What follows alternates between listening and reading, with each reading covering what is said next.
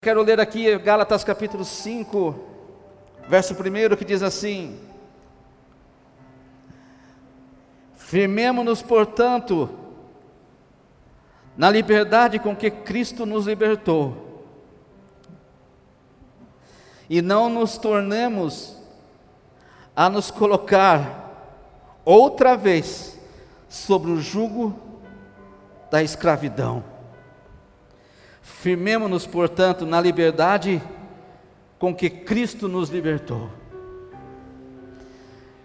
Irmãos, nós somos libertos por Jesus.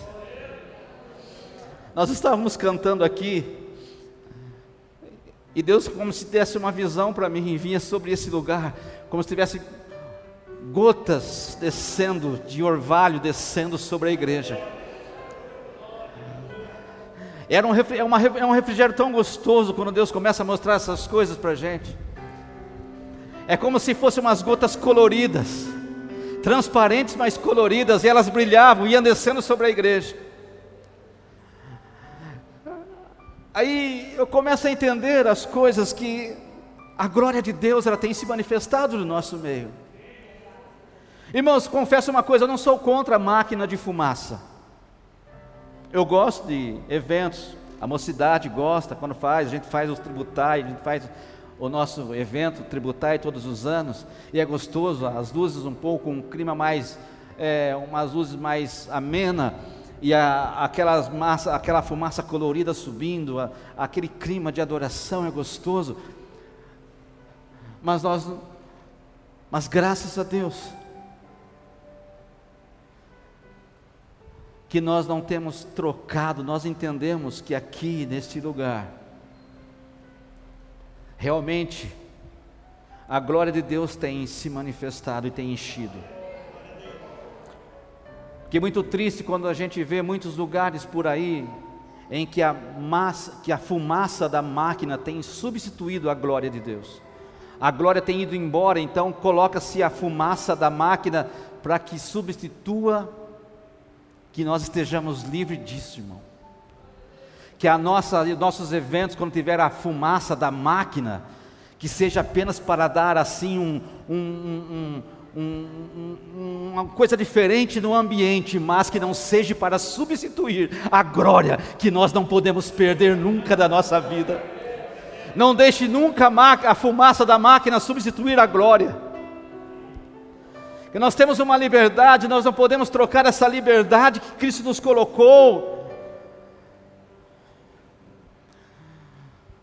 Porque o problema é que muitas vezes nós, a igreja tem que se amoldar ao mundo, e esse não é o chamado da igreja. O chamado da igreja é para que ela entenda que o mundo tem que entrar dentro dela. É nós é que temos que, não é o mundo que tem que entrar dentro da igreja, mas a igreja que tem que invadir o mundo.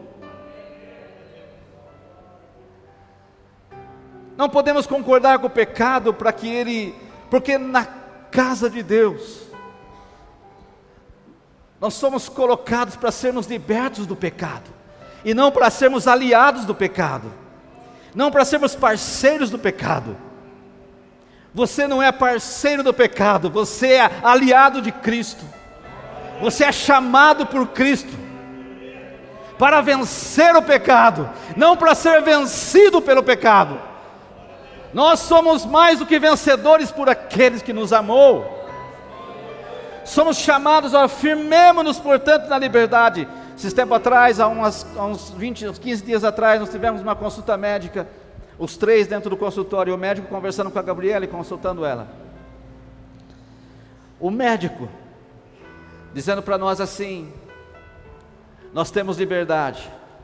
não sei nem sei se ele é cristão ou não, Falou: Nós temos liberdade. E ele olhou para Gabriela, sendo jovem, falou assim: Você, moça, toma cuidado com a liberdade. Porque liberdade sem disciplina, ela torna-se libertinagem.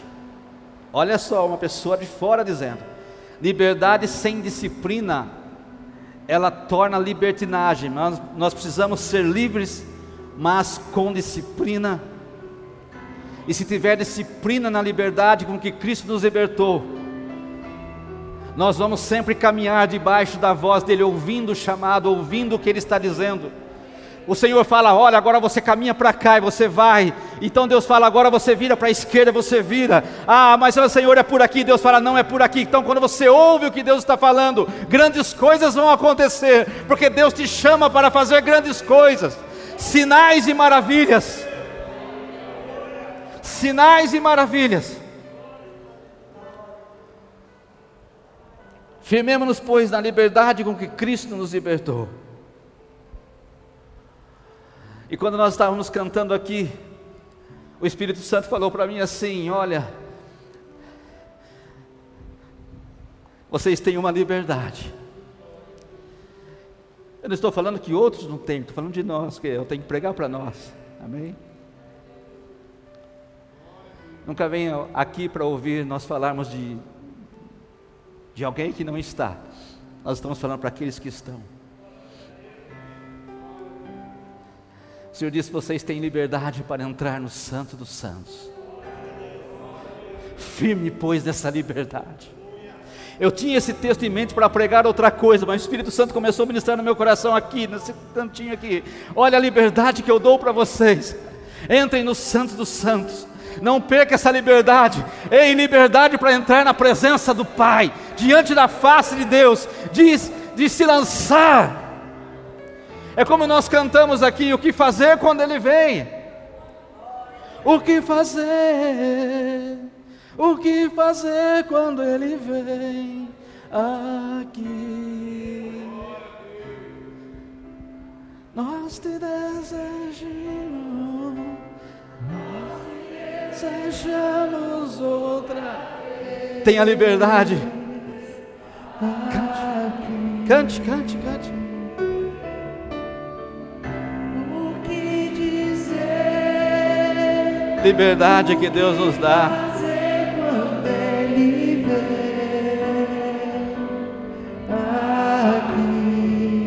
Tá bonito escutar você cantando e adorando. Tu és bem-vindo. Nós te desejamos outra vez aqui. Irmãos, o que fazer? O que fazer? Se você não sabe, se joga na frente dele. Ah, o que eu faço quando Deus está vindo? Eu não sei. Então se jogue, pule na frente dele, deixa ele te pegar. Deixa ele te colocar no colo, deixa ele fazer de você o que ele quer, mas que ele faça. Porque se ele fizer, não tem ninguém que vai impedir o agir dele. E o que ele vai fazer em você é muito melhor, é muito maior do que aquilo que você está querendo fazer. Então se lance. Você tem liberdade para entrar na presença, entrar no Santo dos Santos. E eu que falei, Deus, mas que coisa gostosa, uma liberdade para nós entrarmos na, no teu, na tua sala, na sala de adoração, na sala, na sala do trono é na sala do trono, e o Espírito Santo falou para mim: É, vocês têm uma liberdade tremenda, vocês têm que entender isso. Eu disse: Deus, mas nós somos tão falhos. Ele falou: É por isso que o sangue de Jesus purifica de todo pecado, porque quando você vai entrando, o Senhor te recebe na presença dEle. Ele não olha para você por causa dos seus pecados, mas Ele olha para você por causa do sangue que foi derramado. Ele olha através do sangue, então Ele vê você justificado, Ele vê você purificado, Ele vê você, vê você lavado, Ele vê você limpo, Ele vê você apto para entrar. Apto para entrar. Glória a Deus. No livro de Colossenses, capítulo 2, tem um versículo lá, não me lembro se é 4 ou 5 ou 6, mas está lá, está tá ali no capítulo 2, no começo dele. Que o Senhor, diz a Bíblia, diz o apóstolo Paulo, na revelação dada pelo Espírito Santo a ele, que o Senhor nos, é, nos, nos redimiu, que o Senhor nos redimiu, para nós podermos ser apresentado, que Cristo nos redimiu através da sua morte, através da morte de Cristo, Ele nos deu redenção, Ele nos redimiu. E nos deu, é, a, nos deu a, a, a liberdade para entrarmos. para sermos apresentados diante de Deus. Quando você está entrando, às vezes o diabo vai fazer como, como acusador que ele é, querer falar assim: ah, peraí, os pecados dele são muitos. Mas a Bíblia diz aí em Colossenses capítulo 2 que o Senhor nos redimiu para nos apresentar diante de Deus sem culpa, sem nenhuma condenação e sem nenhuma acusação. Então você entra na presença de Deus, na sala do trono, e Jesus vai te apresentando a Deus, ao Pai. E a sua vida está garantida, porque você está protegido porque você tem uma proteção, você tem uma proteção, e não nada, o teu pecado não pode mais te matar, porque Jesus já cravou o nosso pecado na sua palma da mão, quando foi pendurado no madeiro, ele cravou na cruz toda a acusação que era contra nós. E nós temos liberdade para entrarmos no Santo dos Santos. Talvez você fale assim, pastor, mas eu está um pequenininho. Eu sou muito pequenininho e, e quem sou eu para Deus me ouvir? Sabe por quê? Quando você entra diante de Deus, Ele te ouve. Você não entendeu? Quando você entra, você quer que Deus te ouça, entra diante dEle, da face dEle. Como eu disse aqui semana passada, não procure as mãos dele, procure a face. Porque o favor de Deus está voltado para onde a face dele está virada. Olhe para a face dele. A face dele. Porque se você encontrar a face dele, você vai encontrar tudo. Se você encontrar a face dele, é porque você encontrou ele. Eu não posso olhar para o rosto de alguém se eu não encontro com esse alguém.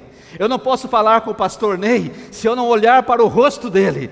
Então, quando eu estou olhando para ele, é porque eu estou diante dele. E diante de Deus, quando você está, você olha nos olhos de Deus. E a Bíblia diz que os olhos dele são como chamas de fogo e penetra dentro de nós, a ponto de arrancar tudo o que nós precisamos, sem saber o que nós sem saber ainda a profundidade, nós mesmos não sabemos como nós devemos pedir, mas Ele sabe. Ele sabe. Ele sabe o seu íntimo, Ele sabe o seu interior, Ele conhece os seus pensamentos.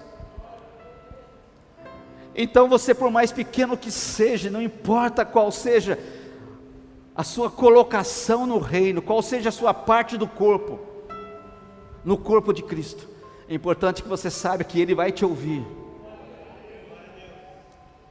e Ele vai te colocar em lugares para fazer grandes coisas. Que quando nós temos um chamado, nós primeiro precisamos entender que somos chamados para amar a Deus sobre todas as coisas e ao próximo como a nós amamos a nós mesmos.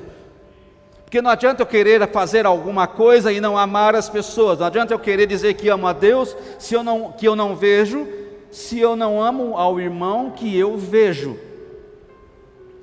Porque depois que entendemos esse amor de Deus, o Senhor vai nos colocar em lugares que nós só vamos entender porque nós estamos ali. Se nós realmente entendemos o chamado de amar. E por mais pequenininho que você seja, Ele vai te usar. Ele vai te usar. Ezequiel capítulo 47 diz a Bíblia que Ezequiel foi levado a um vale de ossos secos para ver o, e andar sobre aquele lugar. E a Bíblia diz que ele foi levado e quando ele, ele, ele passeava no meio daquele vale, os ossos eram sequíssimos, sequíssimos. E Deus fala para Ezequiel: Ezequiel, poderão reviver esses ossos? o que será que nós responderíamos para o Senhor? Às vezes tem coisas que nós não sabemos como responder. Mas nós temos que ter discernimento do Espírito de como nós podemos resolver essas coisas.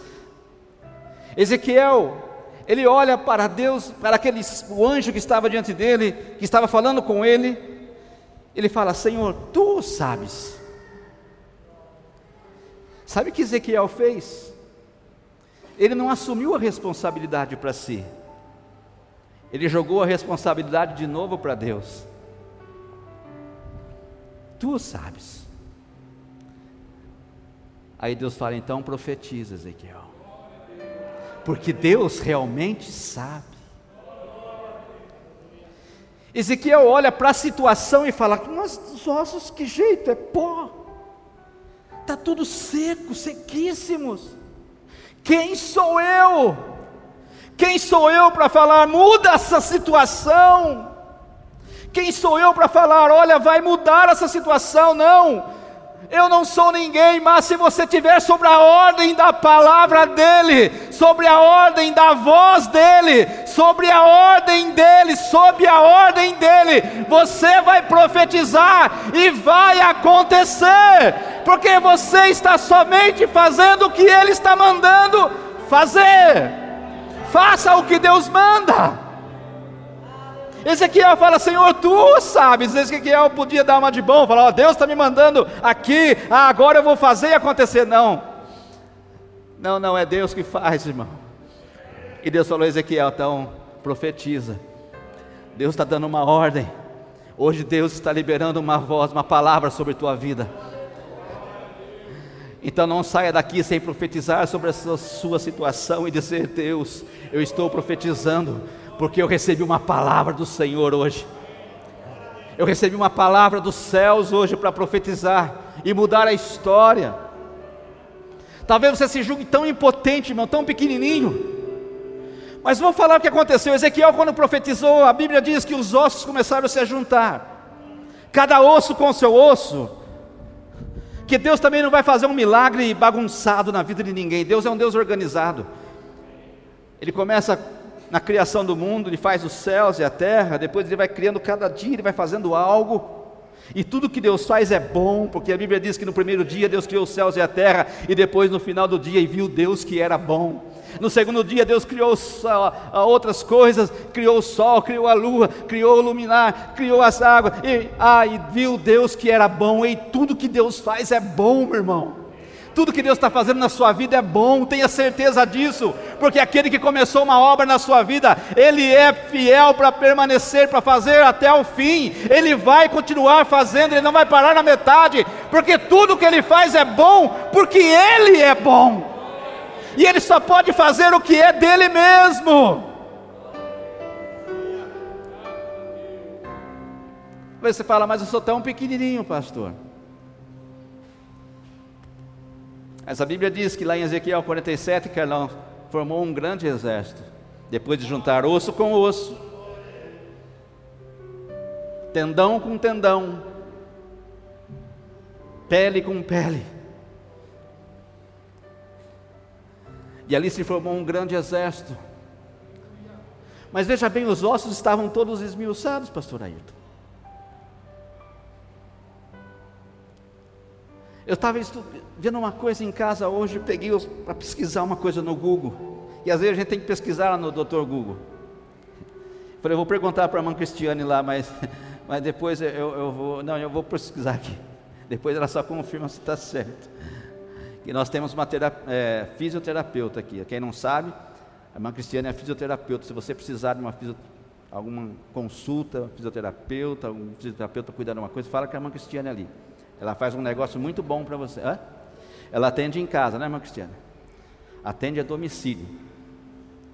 Era uma das melhores fisioterapeutas da Santa Casa. Santa Casa perdeu uma das melhores fisioterapeutas de Limeira. Mas o Senhor Jesus ganhou ela já faz tempo.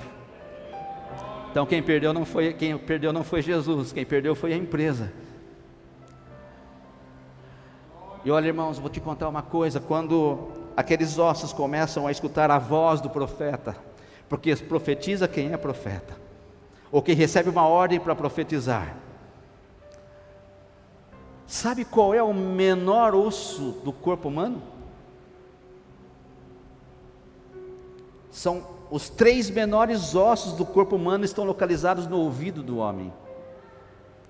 É o martelo, a bigorna e o estribo.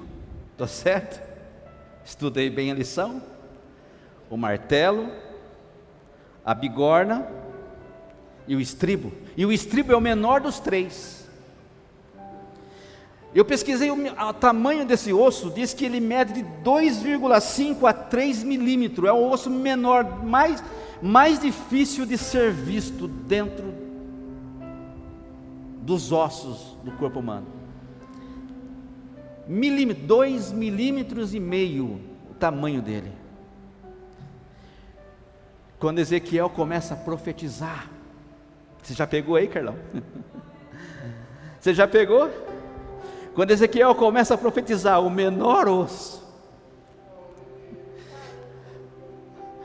escutou a voz do profeta e começou a transmitir sinais de vida para o resto. Você é pequeno, mas você vai transmitir sinal de vida para aqueles que estão ao teu redor. Você é pequeno, mas você vai transmitir sinal de vida para a tua família. Você é pequeno, mas você vai ser um transmissor de vida para aqueles que vão te ouvir. Você é pequeno, mas o Senhor vai fazer um grande exército ser ressuscitado e ser formado por causa que você vai ouvir a voz dele. Não importa qual é o teu tamanho, qual é o teu qual a tua amplitude dentro do reino. O importante é que você ouça, porque aquele tribo, ele escutou, ele entendeu a voz da profecia. Então um grande exército se formou naquele dia. Ei, Deus vai levantar você mesmo que você seja pequeno, para fazer grandes coisas, seja em qualquer lugar, seja no trabalho, seja na igreja, seja em qualquer lugar que você estuda, em todas as áreas, é o Senhor que te levanta, não é o homem, é Deus, é a mão poderosa daquele que te criou e que te formou e que te levanta, é aquele que tem autoridade.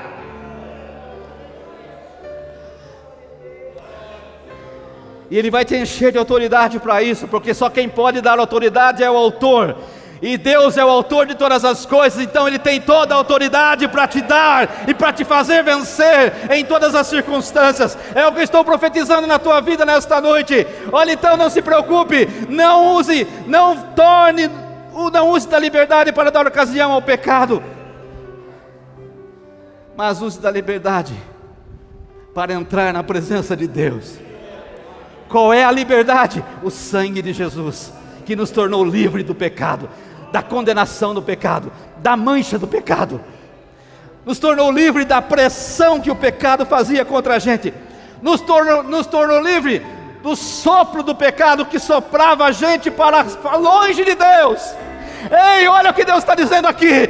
O sopro do pecado nos tornava longe da presença de Deus, mas o vento impetuoso do Espírito te trouxe perto da presença de Deus. Então segura em Deus, ouça o que Ele está dizendo, vai sendo guiado pelo sopro de Deus, deixa o fogo de Deus te queimar e caminhe sempre olhando para Ele, Autor e Consumador da fé. Que aquilo que soprava nós para longe de Deus, o que é mais forte e mais poderoso nos sopra para a presença de Deus. Oh, glória a Deus. Que Deus abençoe a tua vida. Deus abençoe todos os teus negócios essa semana. Deus abençoe teu emprego, Deus abençoe tua família, que Deus abençoe os teus filhos, Deus abençoe tua esposa, Deus abençoe teu marido, Deus abençoe teus pais, Deus abençoe todos os teus parentes, Deus abençoe teu, a tua empresa, Deus abençoe o teu patrão, Deus abençoe os empregados que trabalham junto com você, Deus abençoe os seus colegas de trabalho, Deus abençoe os alunos que vão começar a estudar com você essa semana, Deus abençoe os professores que vão dar aula para vocês, jovens e crianças, Deus abençoe a cada irmão aqui, Deus abençoe você por onde você for, porque você tem uma promessa, e o Senhor caminha com você, que o Senhor vai com você, e o Senhor vai te abençoar e vai te acompanhar, que as bênçãos do Senhor te acompanharão, ao entrar e ao sair, ao colocar as mãos, aonde colocar a planta dos teus pés. Que Deus te abençoe, em nome de Jesus, e aplaude o nome dEle se você recebe essa palavra esta noite, e glorifica o nome dEle. por tudo que Ele está te dando nesta noite. Glória a Deus, porque é o Senhor que nos coloca de pé. Amém? Glória a Jesus.